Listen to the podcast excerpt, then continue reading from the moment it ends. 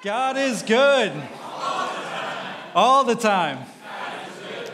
Good evening, everybody. Welcome back. It's so good to see you. I hope you've had a wonderful week since we last got to see each other.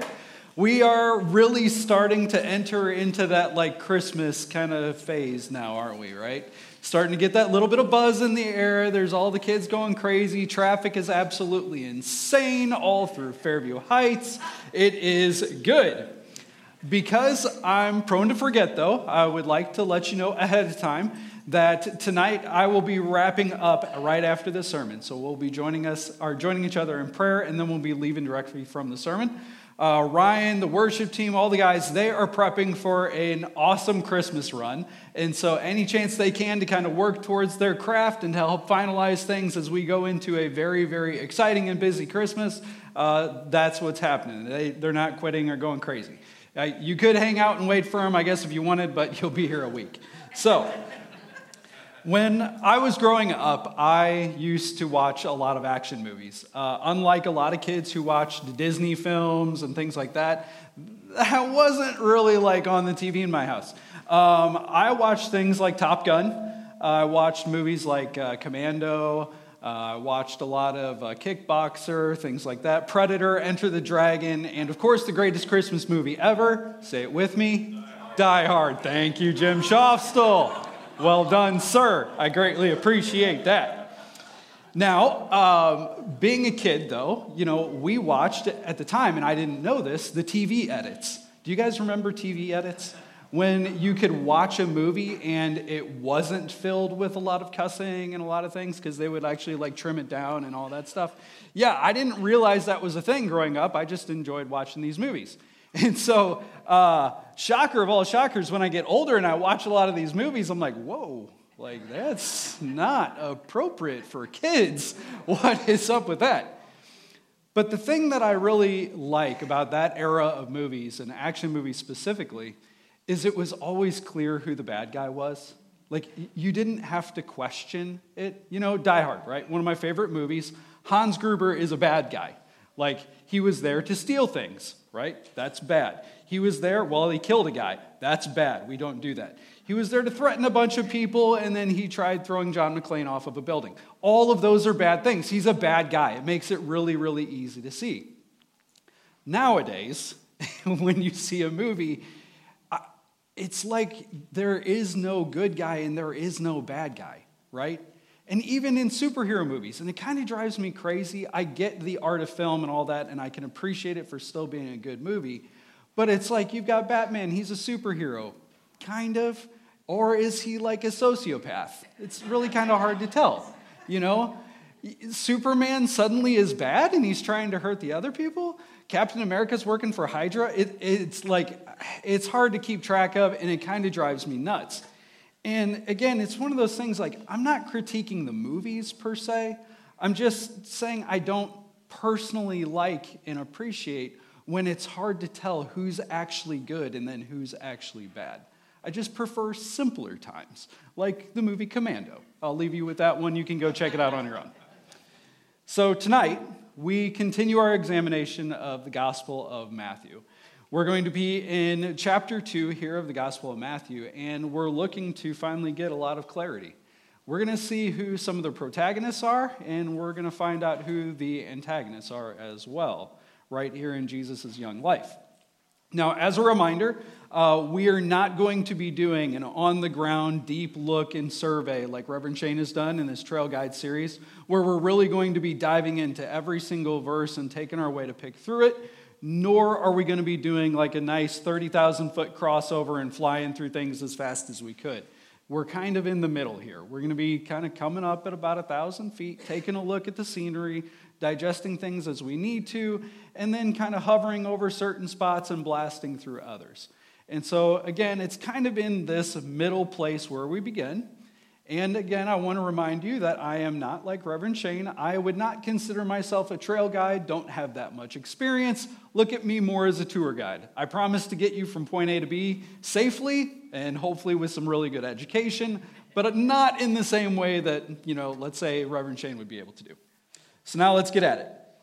Verse 1 and 2 Jesus was born in Bethlehem in Judea during the reign of King Herod. About that time, some wise men from eastern lands arrived in Jerusalem asking, Where is the newborn king of the Jews? We saw his star as it rose, and we have come to worship him. As a kid, I always loved the idea of being a wise man. Um, I don't know why. Like, I, I didn't understand it. I had no idea around what it actually meant to be wise, but I just loved the idea of being a wise man. Again, for clarity, not a wise guy. That's different if you know what I'm talking about. Um, sarcasm's fun sometimes, though. To be wise, though, biblically, uh, is very important. It means to hear and to obey. I mentioned that a little bit last week. And what we see here with the wise men specifically is they received this angelic message. They see the star rise in the, in the sky, and then they obey. They immediately take their journey now to go see this baby. And I think these wise men, it's kind of a beautiful thing what they do on their own, but there's also a lot of myth surrounding the wise men. So we need to dispel a little bit of these myths that have kind of cropped up in society for uh, quite a while. One myth is how many wise men there were. So, for instance, if you were going to take a guess at how many wise men there are, you would say, We have no idea. so, biblically, we actually don't know how many wise men there were. We know there's more than one, for sure, uh, but three, mm, not so sure. We can't really say. Now, second, we know, or at least it's fairly certain, that the wise men were not kings, no matter what the song tells you. And so we kind of look at this here. The wise men, the word that's used here is called magi. And so this would maybe be closer to like an astrologer, uh, somebody who studies the stars, somebody who actually studies the sky. And that actually explains why, when the star rises, that these are the first people who notice it. And so there's this little hint here that's kind of blessed us there. Third, and finally, it is highly unlikely that the wise men visited the baby Jesus on the night of his birth. Highly, highly, highly unlikely. And the reason is they would have had to travel from their homeland, wherever that happened to be, go have a meeting with King Herod, have his audience with him, then travel the six miles from Jerusalem to Bethlehem all in one night. Mm, seems pretty unlikely. Seems very, very, very unlikely. So, a lot of scholars kind of tend to look at this, and the best guess is somewhere between a few days to Jesus being a toddler. And so, that's the kind of gap we're sort of working with here. But the fact that it was like the night of seems to be very, very, very, very unlikely.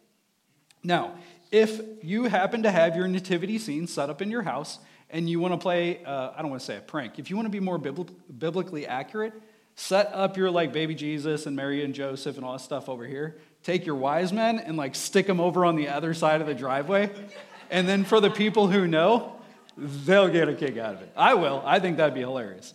So, just anyway. All right. At this junction, we meet our antagonist. We meet our bad guy, King Herod.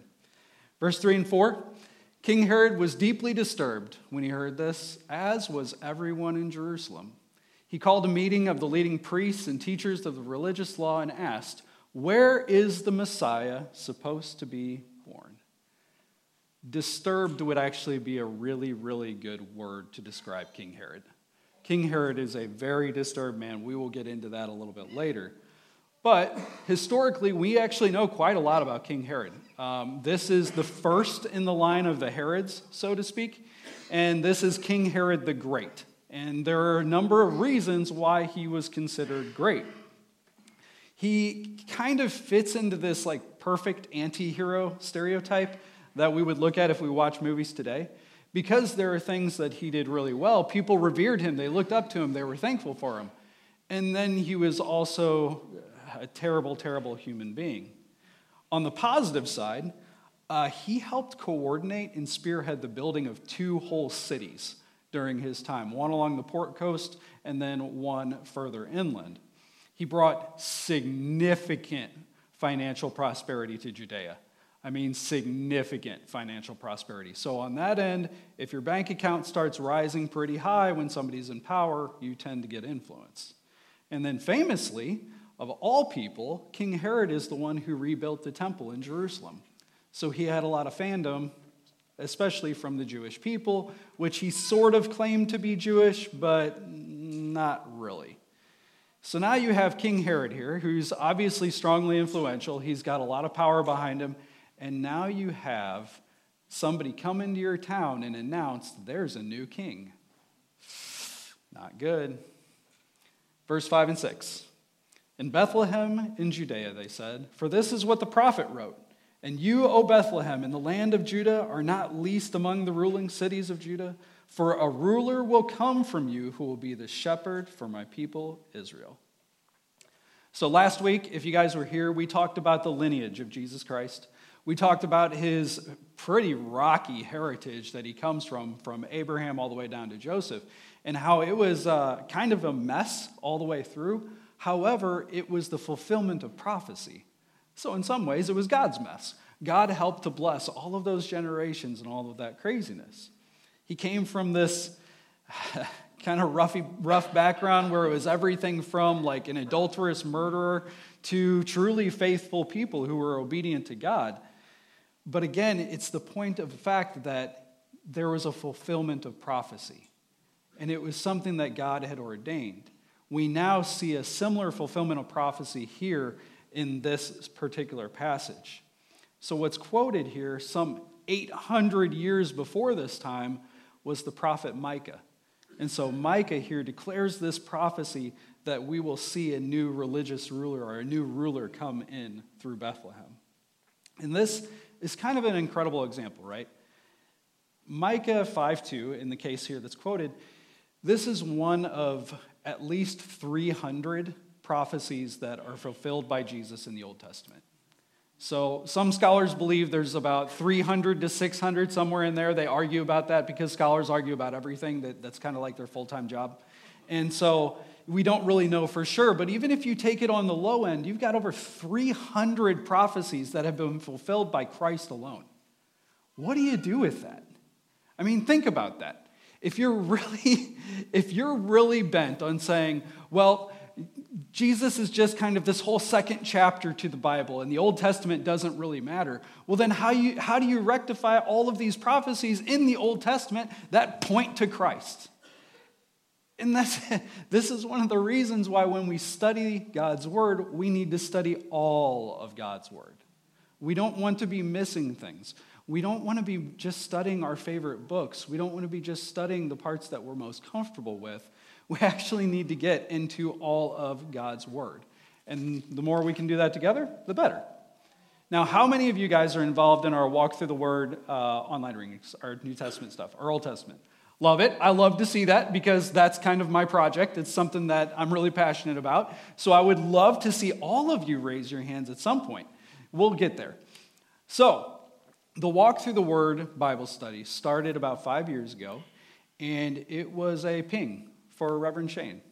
Reverend Shane specifically felt that the church uh, needed to become more biblically literate to understand specifically what does the word of god say and so he brought that out of a ping from his own heart he started it and launched it and then now we've kind of grown it and blessed thankfully by god where now it reaches about 10000 people every day which is crazy you might notice there's not 10,000 people at Christ Church. Uh, we've gotten it out into the world. And so it's a very, very cool thing. But we truly believe the importance of studying the Bible here at Christ Church. It will change your whole life.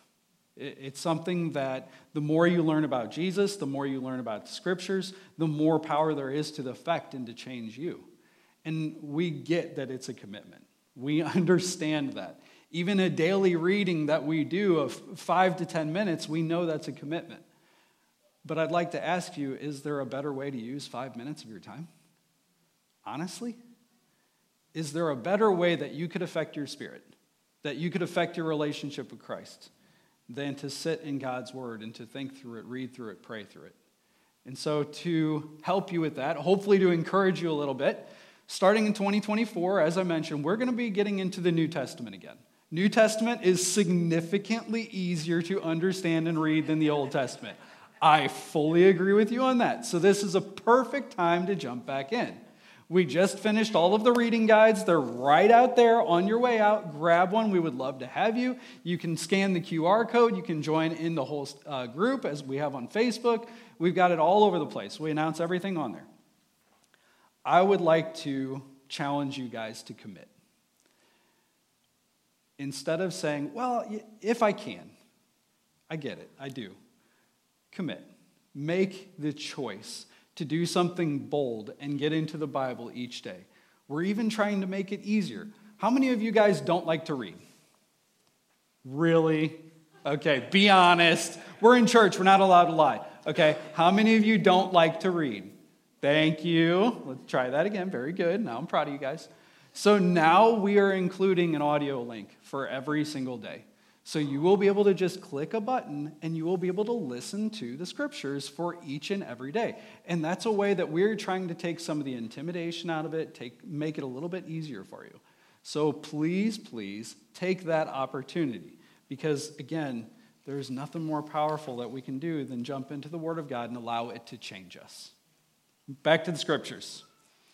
Then Herod called for a private meeting with the wise men and he learned from them the time when the star first appeared. Then he told them, Go to Bethlehem and search carefully for the child, and when you find him, come back and tell me so that I can go and worship him too. Ah. so the Greek word for hypocrite is hypokrites, and it literally means an actor, a pretender, or someone who wears a mask. And Herod is doing an excellent job of being a hypocrite uh, about 10 years ago now, uh, I got to, I wouldn't say an opportunity, I met a con man, an actual, real professional con man.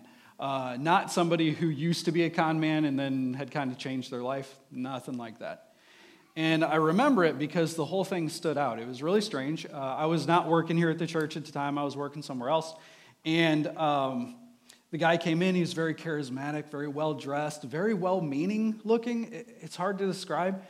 And he kind of was making his way through the office, introducing himself to everybody. And then he made his way over to my desk, and, and he's very warm and very welcoming and exciting and, and complimentary and all that stuff, right?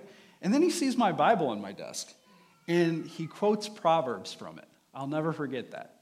I, I wish I could remember the scripture that he quoted, but he quoted Proverbs to me. And what was strange was the uneasiness I had. It was that, like, something's not right here feeling. And it really bothered me. And at that point, I knew something was wrong. I didn't know what. But over the course of time, we started to figure out yeah, this was a con man. This was somebody who is bent on destruction. He'd caused a lot of damage in his path and now we were the next people on that line. And it was rough, and it took a lot of years to figure all of that out. And in the most literal sense of the word, this man was a hypocrite. What he presented and then what he was were two very different things. He would have gotten along with Herod. So, Christians often get the rap of being a hypocrite, right? We've heard it.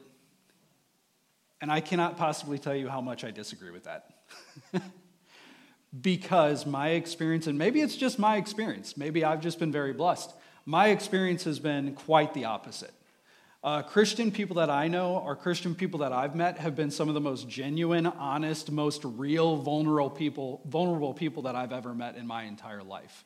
They don't, in many ways, uh, claim to be something that they're not. And I think that's something that goes inherent with Christianity, right?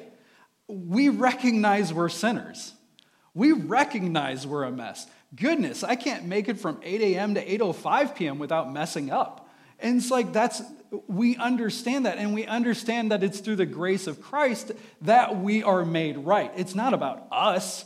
We recognize that. And so I think there's this false uh, pretense out there about Christianity, and it's something that I think that we should fight back against. And I really mean that. We should fight back against some of these lies. When people say, well, a church is just full of hypocrites. No. No, it's not. Well, no, that, no. Stop. Try again. Well, but no. Mm. That's, no, I'm sorry. I disagree with you.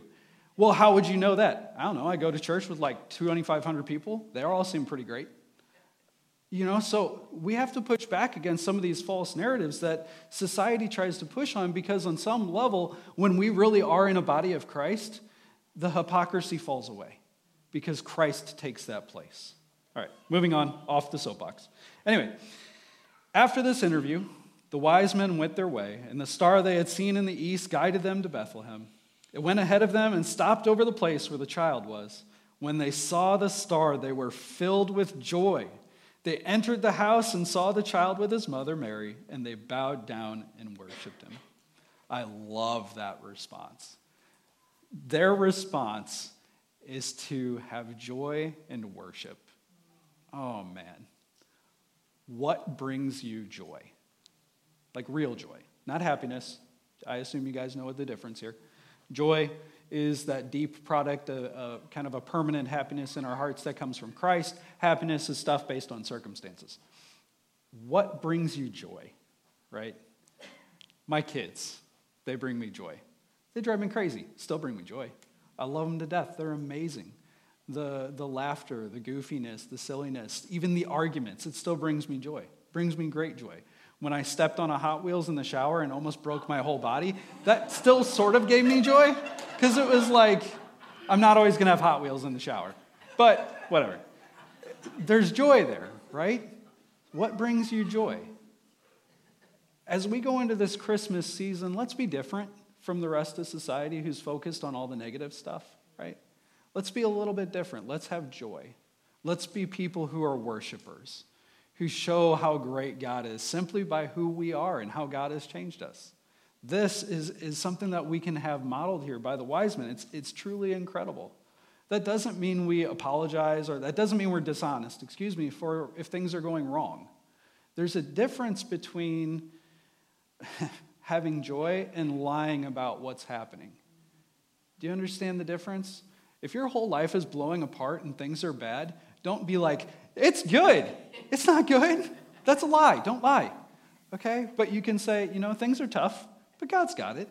We'll be okay. There's a difference there. There's that joy there. Because we can rely on that through Christ Himself.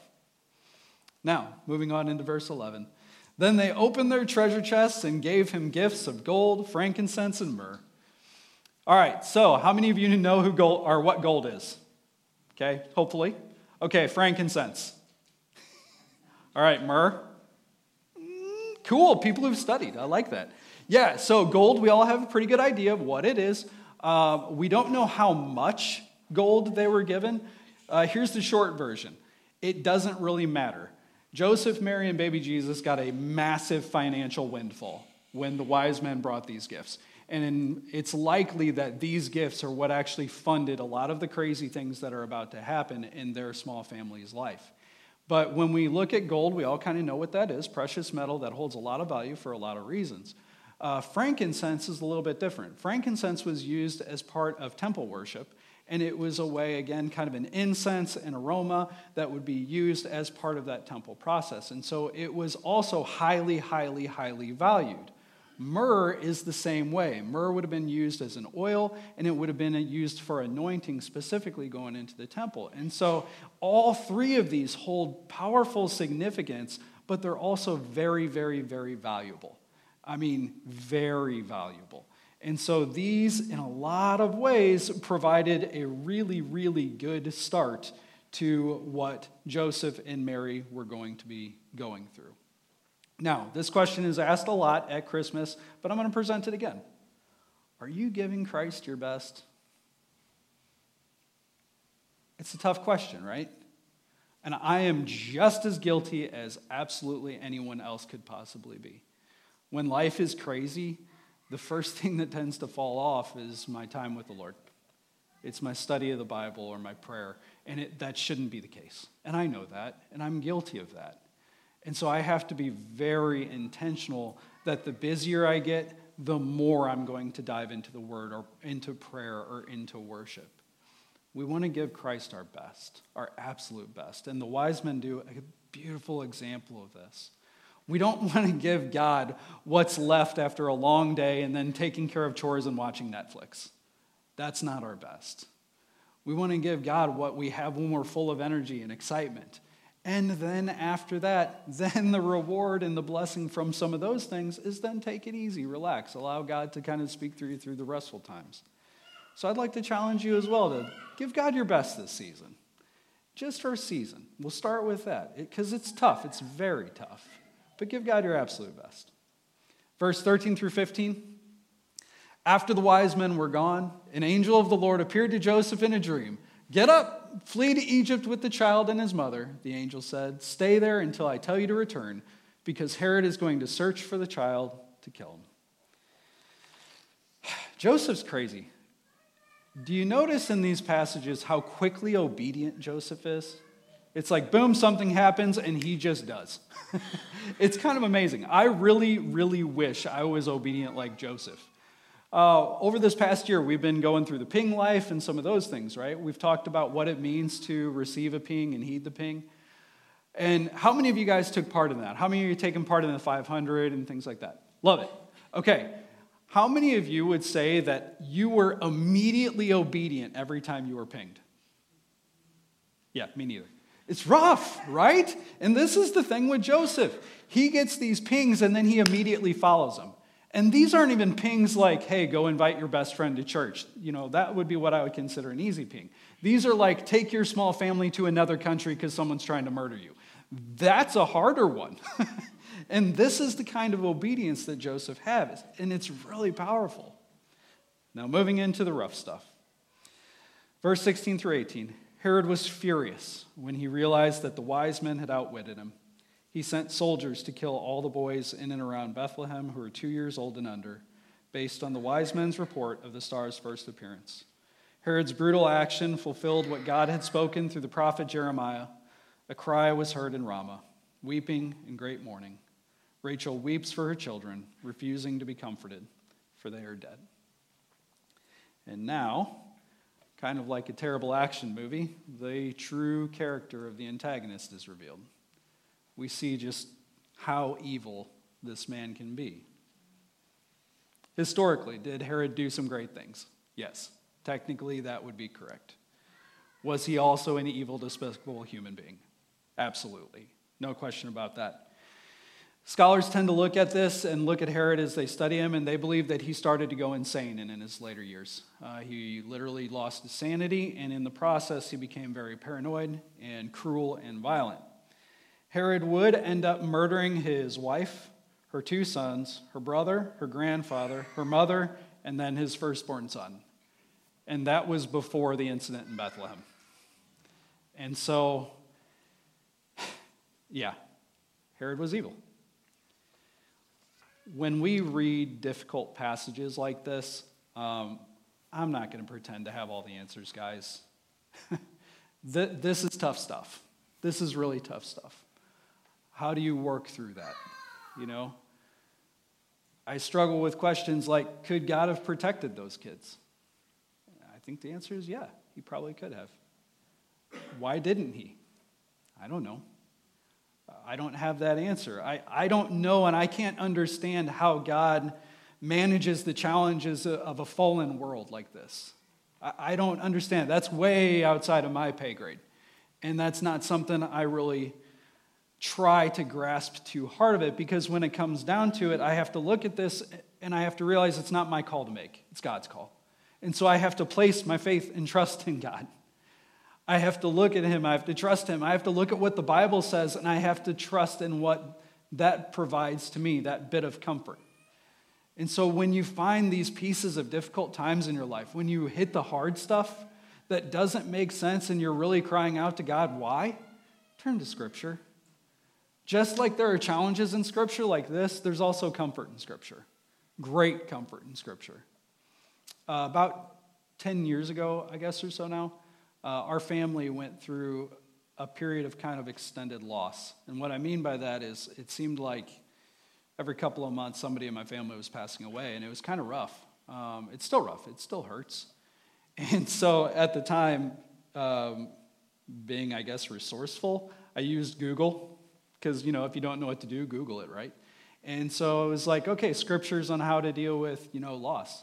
And one of the scriptures that I found was Isaiah 57 1. And I don't know if you guys have ever read this.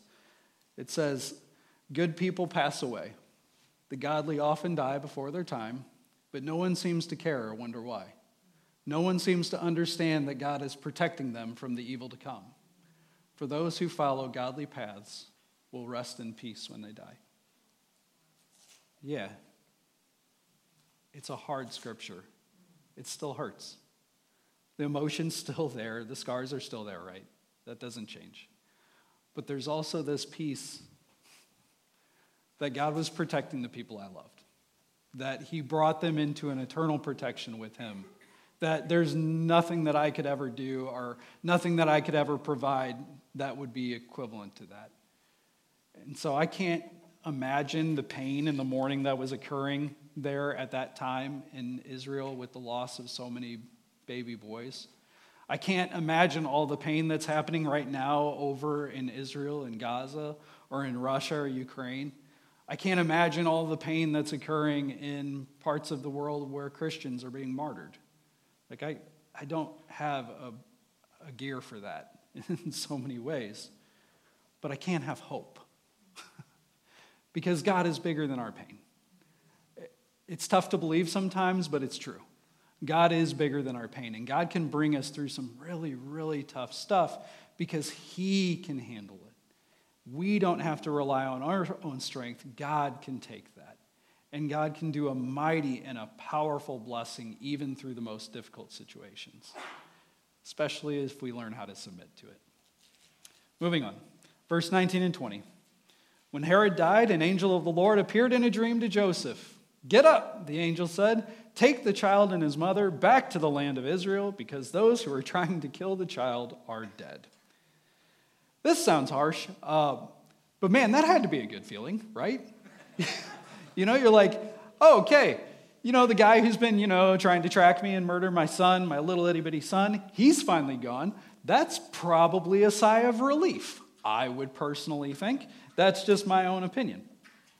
But something that I've always kind of wondered when I read when I read about Joseph, the man was incredibly obedient. No question about it. You ever wonder if he like struggled with sleep or he like dealt with anxiety because every time he like went to bed an angel showed up and was like, "You need to leave. Somebody's here to kill you." Or like, "Hey, by the way, that fiance who's pregnant, she's cool. Don't worry about it." Like these are the crazy things that go through my head when I read the Bible because this is a real human. If I was in Joseph's situation, ain't no way I'm going to sleep. Not happening. Insomnia is the life for me, man. That's all I'm saying. Anyway, especially there's the whole like, okay, sorry, here's a little side tangent. It was 400 years before God started talking to people again, okay? 400 years. Joseph there's a good chance he kind of knew that. And so now all of a sudden God's talking to him like every Thursday. Like, oh man, I don't know. Sorry. okay, moving on. Verses 21 through, I'm sorry. Verses 21 through 23. Oh man, somebody help me. So Joseph got up and returned to the land of Israel with Jesus and his mother. But when he learned that the new ruler of Judea was Herod's son Archelaus, he was afraid to go there.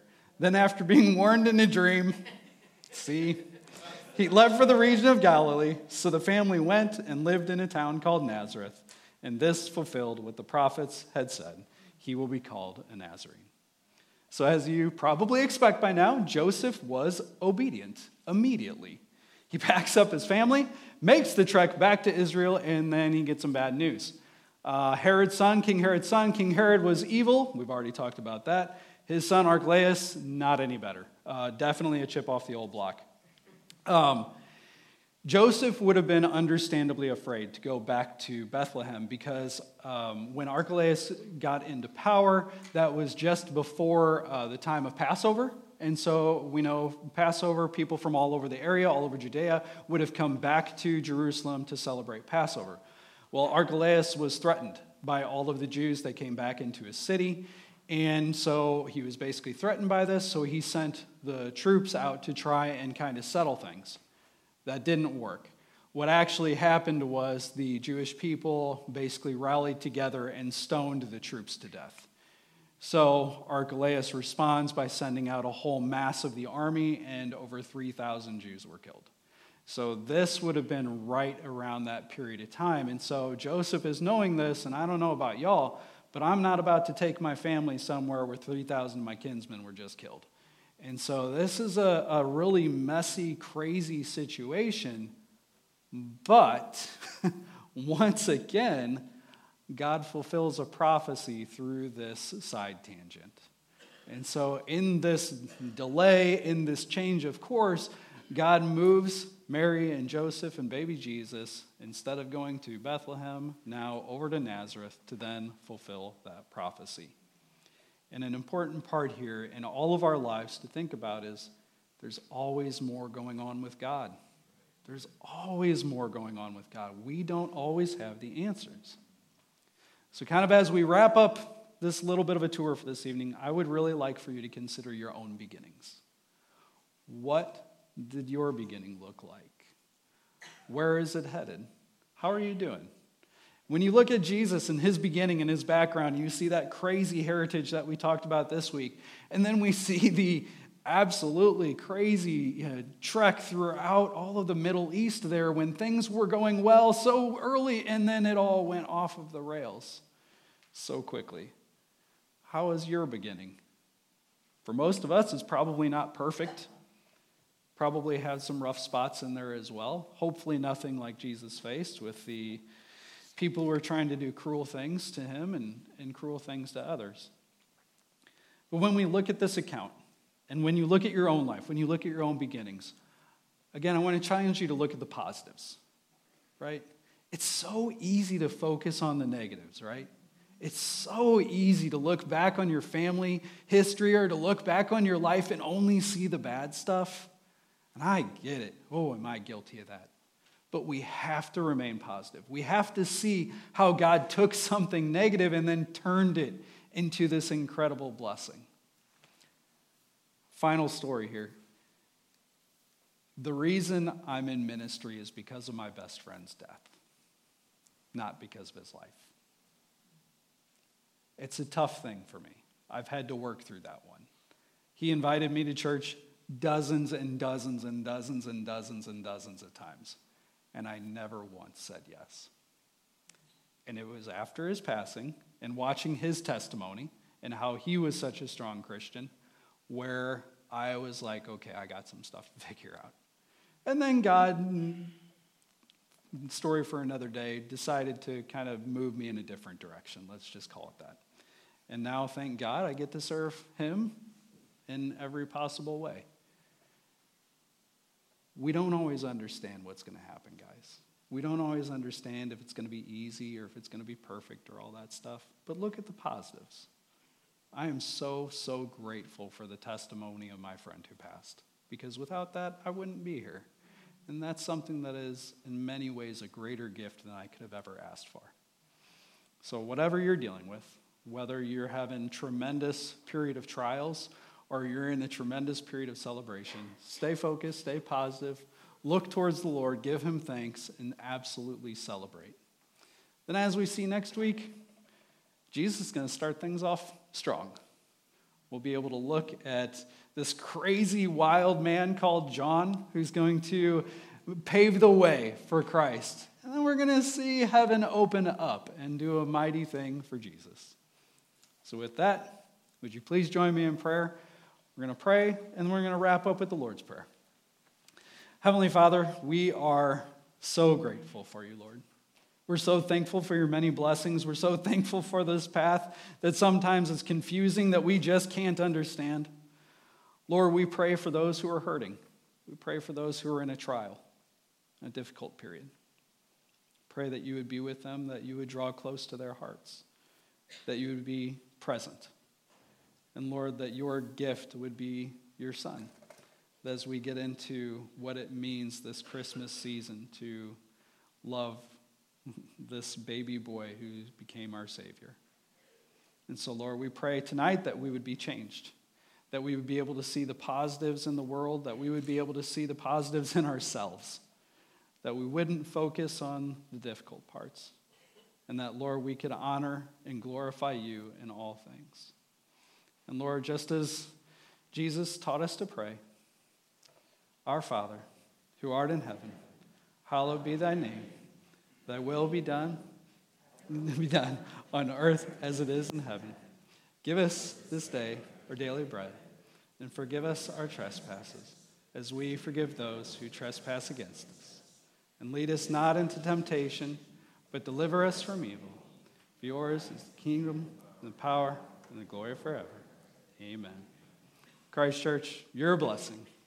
Pray that you have an absolutely wonderful week.